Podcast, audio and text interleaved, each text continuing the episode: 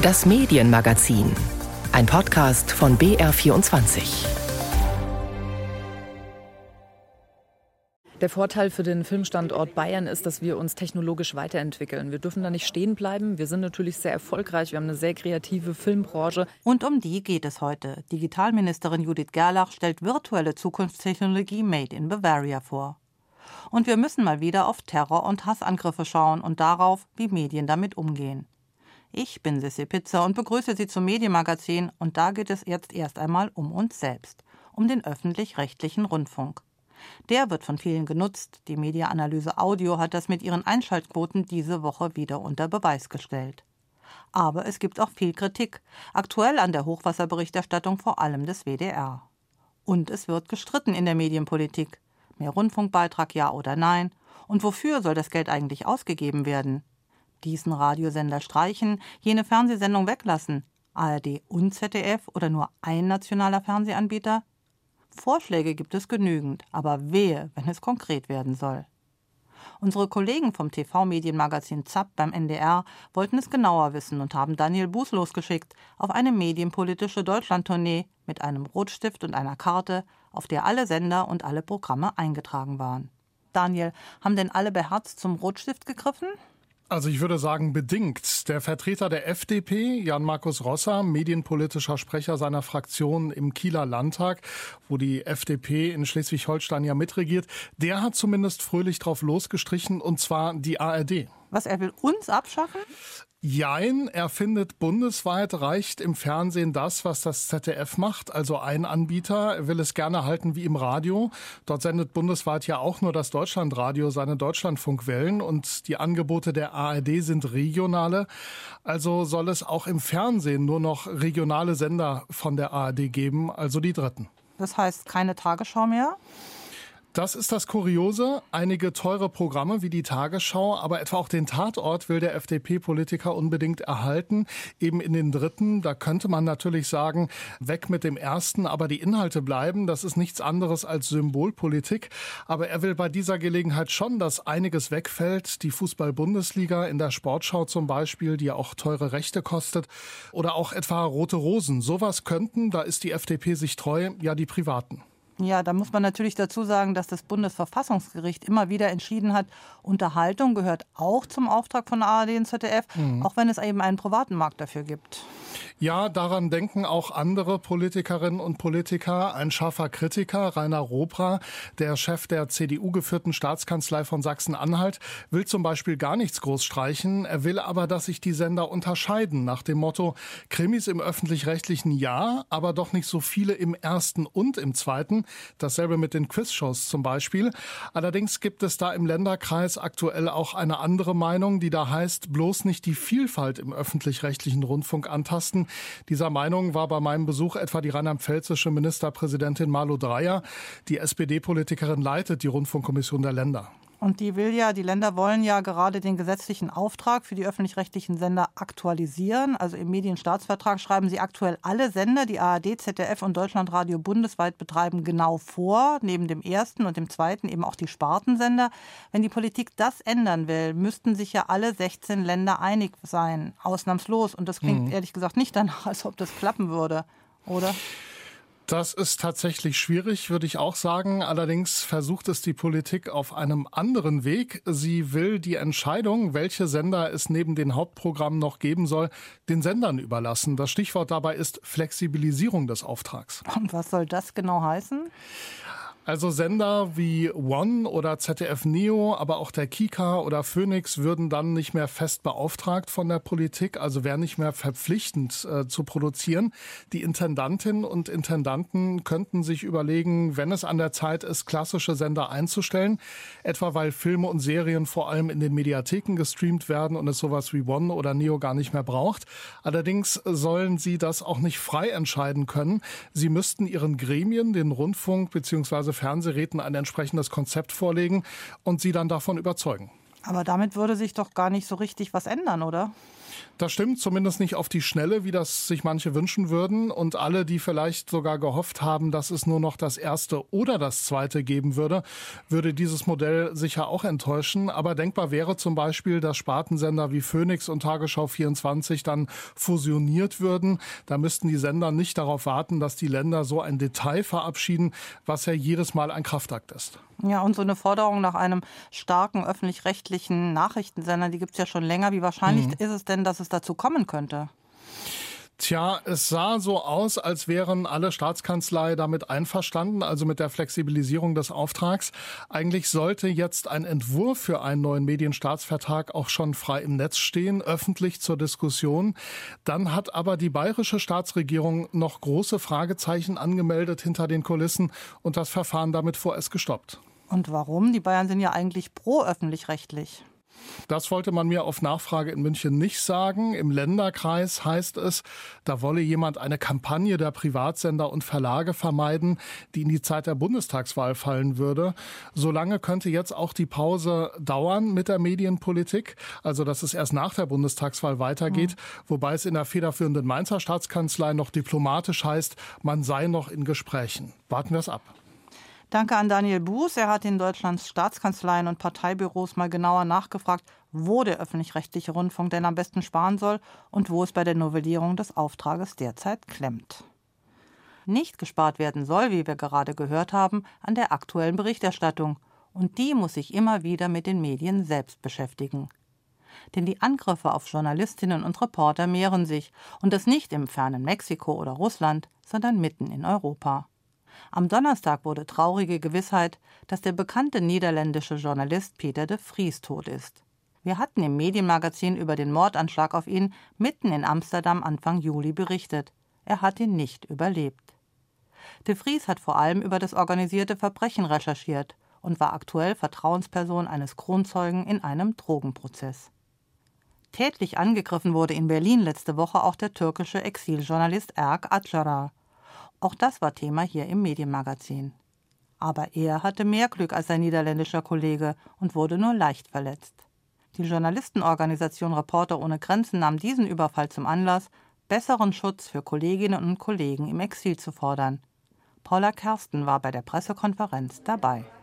Langsam füllt sich der Raum der Geschäftsstelle von Reporter ohne Grenzen in Berlin, die erste Präsenzveranstaltung seit dem letzten Lockdown. Vorne ein langer Tisch mit vier Plätzen, ganz links sitzt der türkische Journalist Erk Acerer. Seine Geschichte ist der Anlass für diese Pressekonferenz. Er habe diesen Angriff erwartet, so Acerer. Er vermutet türkische Nationalisten hinter dem Angriff. Der Arm Erdogans reiche bis nach Europa und die Bundesregierung müsse diesen Angriff ernst nehmen, Konsequenzen daraus ziehen und Klarstellung gegenüber der Türkei beziehen. Dieser Meinung ist auch der türkische Journalist Can Dündar, der per Video zugeschaltet ist. Er lebt und arbeitet seit vielen Jahren im deutschen Exil. In der Türkei droht ihm eine lange Haftstrafe. Allerdings, so Dündar, sei die deutsche Regierung sehr vorsichtig im Umgang mit der Türkei. Der deutschen Regierung sind wegen des Flüchtlingsdeals mit der Türkei die Hände gebunden. Außerdem verfolgt Deutschland viele wirtschaftliche und militärische Interessen in der Türkei. Wenn aber nichts unternommen werde, befürchtet Dündan, werden Angriffe dieser Art noch öfter stattfinden. Auch Christian Mier, der Geschäftsführer von Reporter ohne Grenzen, sieht in dem Angriff ein Warnsignal, das deutlich mache, welcher Bedrohung Journalistinnen und Journalisten im Exil ausgesetzt seien.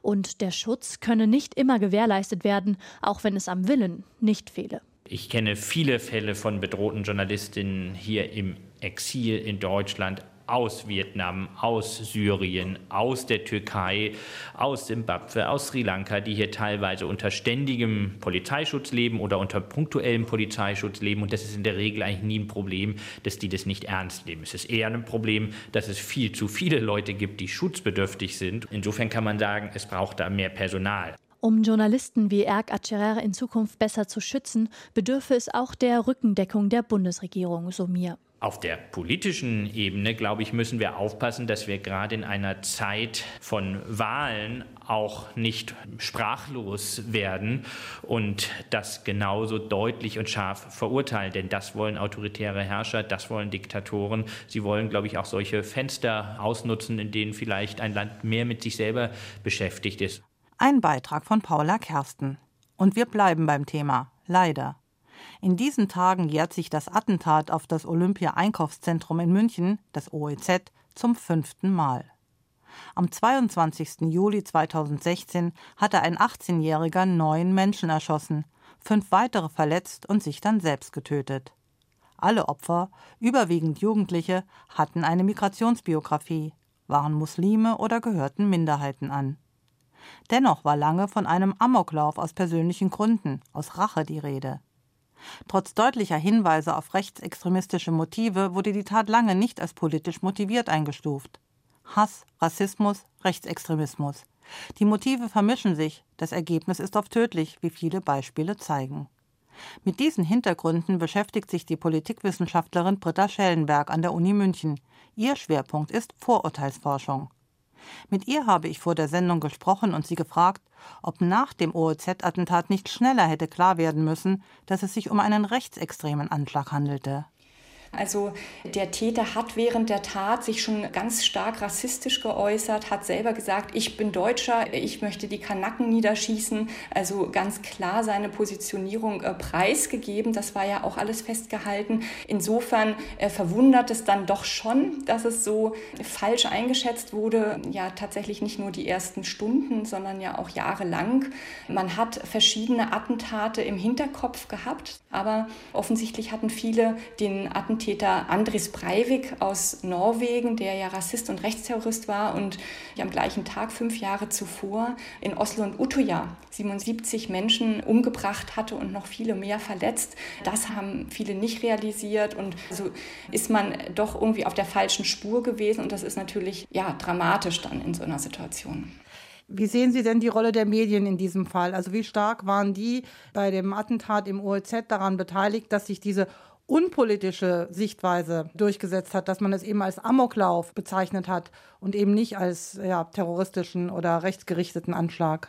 Also aus meiner Beobachtung, ich bin ja selber in München gewesen auch, war es so, dass in den ersten Stunden tatsächlich ganz viel durcheinander ging. IS, islamistischer Terror stand da, Amoklauf stand quasi auch mit in der Diskussion. Das hat sich ja dann verhärtet irgendwie als Standpunkt auch der Staatsregierung, dass es eben dieser Amoklauf sein sollte.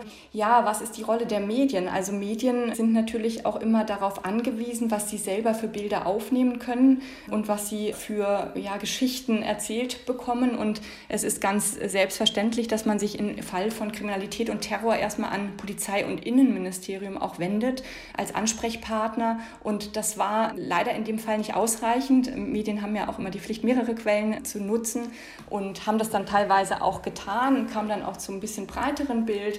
Ich habe die Hoffnung, dass man heute stärker weiß, dass rassistischer Terror und extrem rechter Terror die größte Bedrohung in Deutschland ist und dass man deswegen noch mal genauer hinschaut, als man das damals getan hat, denn es ist tatsächlich vieles erstmal nicht so sehr gesehen worden. Auch die Opfer wurden zu wenig betrachtet, die Opferangehörigen hätten noch stärker ins Gespräch eingebunden werden können. Das haben einige Medien tatsächlich auch gemacht, aber hätte man da noch ein bisschen tiefer nachgebohrt, hätte man sehr sehr schnell gesehen, das ist Rassismus. Die Leute wurden umgebracht, weil der Täter eben rassistisch gedacht hat und die aus dem Weg schaffen wollte. Also Polizei, Staatsanwaltschaft, Politik, die haben eher auf diese Amok-Theorie gesetzt und zwar sehr, sehr lange, bis zu drei Jahre lang. Die Medien haben dann zum Teil anders berichtet. Haben die denn kritischer hingeschaut?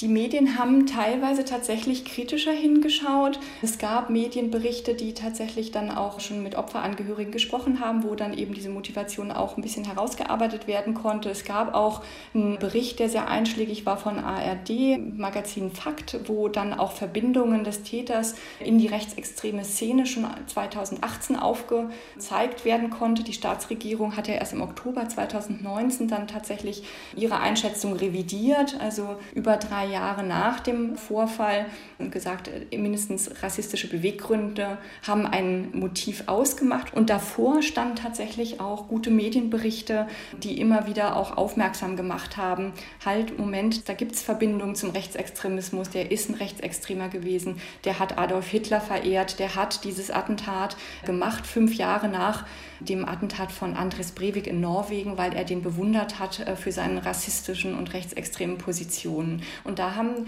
die Medien auch eine gute Rolle gespielt. Ich möchte also auf das Thema auch breiter nochmal hinweisen. Vielleicht Rechtsextremismus und Rassismus wird ja doch öfter gut bearbeitet oder besser bearbeitet von Journalisten als tatsächlich dann von Politik und Innenministerien vor Ort. Und ein Beispiel ist ja leider auch das Oktoberfest-Attentat, was erst jetzt seit einigen Jahren ganz klar als rechtsextrem bezeichnet wird.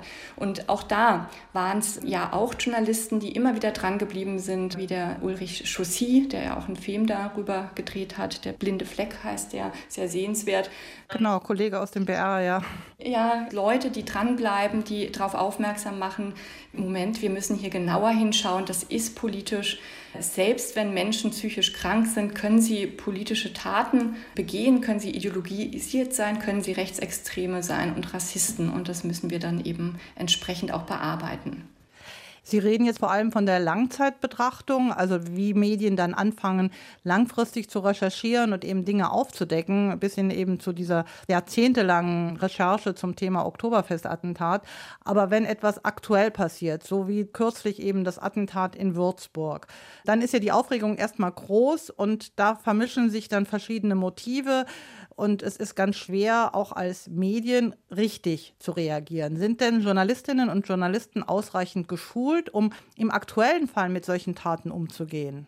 Ich denke, dass eine Schulung, worum handelt es sich, womit haben wir es zu tun, ne? was sind so möglicherweise auch psychologische Problematiken von Tätern, die dann Attentate begehen. Also das ist was Wichtiges, was ein Hintergrundwissen sicherlich bereichert und eben auf der anderen Seite auch, was ist die politische, gesellschaftliche Gemengenlage und mit welcher Art von Kriminalität haben wir es aktuell stark zu tun?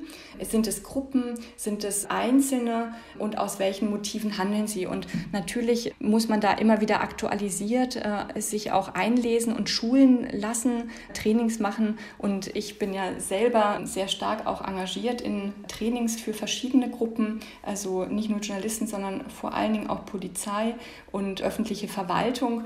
Und das ist ganz wichtig wichtig, da im Gespräch zu sein und immer genau hinzugucken, worum geht es, was ist die Kriminalität und warum ist es sinnvoller, jetzt zum Beispiel nicht von Extremismus zu reden, sondern von Rassismus und Vorurteilskriminalität oder Hasskriminalität. Das fordert Britta Schellenberg von der Ludwig-Maximilians-Universität in München. Denn die Vorurteile des Täters sind oft Voraussetzungen für die Tat. Das sollten die Gesellschaft und diejenigen, die über Attentate wie das im Olympia-Einkaufszentrum berichten, stärker berücksichtigen. Wer mehr darüber erfahren will, am Mittwoch sendet die Politikredaktion dazu ein Dossier Politik mit dem Titel Wenn Rassismus tötet. Zu finden unter anderem im BR Podcast Center und in der ARD Audiothek. Und nach so viel Hass und Terror wenden wir uns einem ganz anderen Thema zu. Es geht um den Filmstandort München. Bavaria Studios, Konstantin, Ari sind bekannte Namen, doch es gibt viel, viel mehr. München spielt mit im internationalen Filmbusiness und damit das so bleibt, wird technisch aufgerüstet. Mixed Reality. Das ist eine relativ neue Technik, die unsere Realität mit der virtuellen verbinden soll. Nicht nur, aber auch im Film.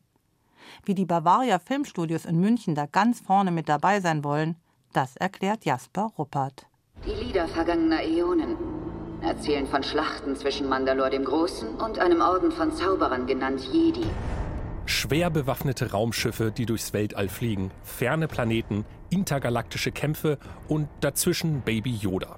The Mandalorian, eine Serie von Disney Plus, spielt im Star Wars Kosmos und ist eine technische Revolution. Zum ersten Mal ist eine Produktion dieser Größe mit Hilfe von Mixed Reality gedreht worden. Die Technik gilt als Zukunft der Filmproduktion oder wie es der Mandalorianer sagen würde? Das ist der Weg. Bisher liefen Studiodrehs in der Regel so ab. Die Schauspieler performen in einer großen Halle vor einem Greenscreen. Das sind grüne Wände, die es braucht, damit man später am Computer darauf eine Filmwelt projizieren kann. Bei einem Mixed Reality Studio dagegen stehen die Schauspieler in einem beinahe komplett geschlossenen Raum.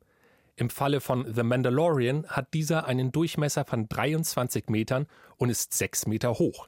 Das Besondere? Alle Wände, Decke und Boden bestehen aus LED-Bildschirmen, auf denen eine Umgebung gezeigt wird. Täuschend echt sieht es dann so aus, als würde die Schauspielerin im Outback von Australien oder am Times Square in New York stehen. Dadurch hat man schon vor Drehbeginn die fertige Filmkulisse und muss diese nicht mehr anschließend am Computer erschaffen. München soll als Standort bei dieser neuen Technik vorne dabei sein. Deswegen fördert das Land Bayern den Bau eines solchen LED-Studios in den Bavaria Filmstudios mit 2,7 Millionen Euro. Für die bayerische Digitalministerin Judith Gerlach eine gute Investition. Das sichert uns natürlich hier auch Arbeitsplätze in der Region und Bayern kann sich auch weiterhin, und das ist besonders wichtig, auch als Branchenführer, als innovativer Taktgeber in dieser Zukunftsbranche positionieren. Denn bei uns in Bayern werden ja nicht nur Science-Fiction-Filme gedreht, bei uns wird wirklich Filmzukunft produziert. Mixed Reality Studios haben mehrere Vorteile. Die Schauspieler müssen sich nicht mehr vorstellen, wie die Szene im Film später aussieht. Sie sehen die Umgebung direkt. Das Ausleuchten ist einfacher. Eine Dschungelwelt zum Beispiel strahlt die Protagonisten gleich in passender Farbe an.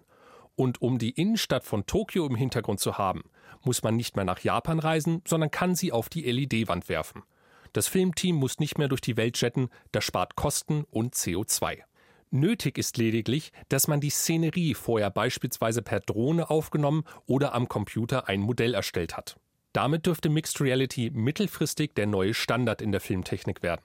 Man sei zwar als Standort in München schon sehr erfolgreich mit einer kreativen Filmbranche, findet Judith Gerlach. Wir müssen aber weiterhin schauen, dass wir technologisch an der Spitze sind, dass wir weiterhin innovativ unterwegs sind, um die besten Filme hervorzubringen und uns auch international messen lassen können. Noch ist die Technik aber nicht serienreif. The Mandalorian ist ein Prestigeprojekt, unterstützt von Top-Ingenieuren und Computertechnikern. Bis normale Produktionen Mixed Reality nutzen, wird es noch dauern. Herausforderungen gibt es viele, Kameras und Bildschirme synchron zu halten, ist nur eine von ihnen. Damit Filme und Serien standardmäßig so produziert werden können, bedarf es viel Arbeit und es bietet gleichzeitig Chancen, sagt Johannes Steurer von Arri, einem weltweit führenden Hersteller von Kameratechnik und einer der Projektpartner. Die Zeit drängt. The Mandalorian hat da den Schritt gesetzt. Das heißt, wenn wir jetzt aus unserer regionalen Perspektive aus Bayern heraus, wenn wir das anderen Leuten überlassen, dann geben wir ein Feld auf, in dem wir im Grunde genommen sehr gute Chancen haben wo wir uns aber gegenüber den Konkurrenten auf der Welt letztlich auch behaupten müssen. Einer ist auf jeden Fall schon überzeugt. Michael Bulli-Herbig, Stammgast in den Bavaria Filmstudios, verkündete, dass er fest daran glaubt, dass sich die Technik durchsetzt. Er könne es kaum erwarten, sich daran auszutoben. Das Mixed Reality Studio in München soll im Laufe des nächsten Jahres fertig werden. Jasper Ruppert war zwar nicht in den unendlichen Weiten des Weltraums, aber immerhin in den Bavaria Studios am Geisel Gasteig. Und das war's vom Medienmagazin. Am Mikrofon verabschiedet sich Sissy Pizza.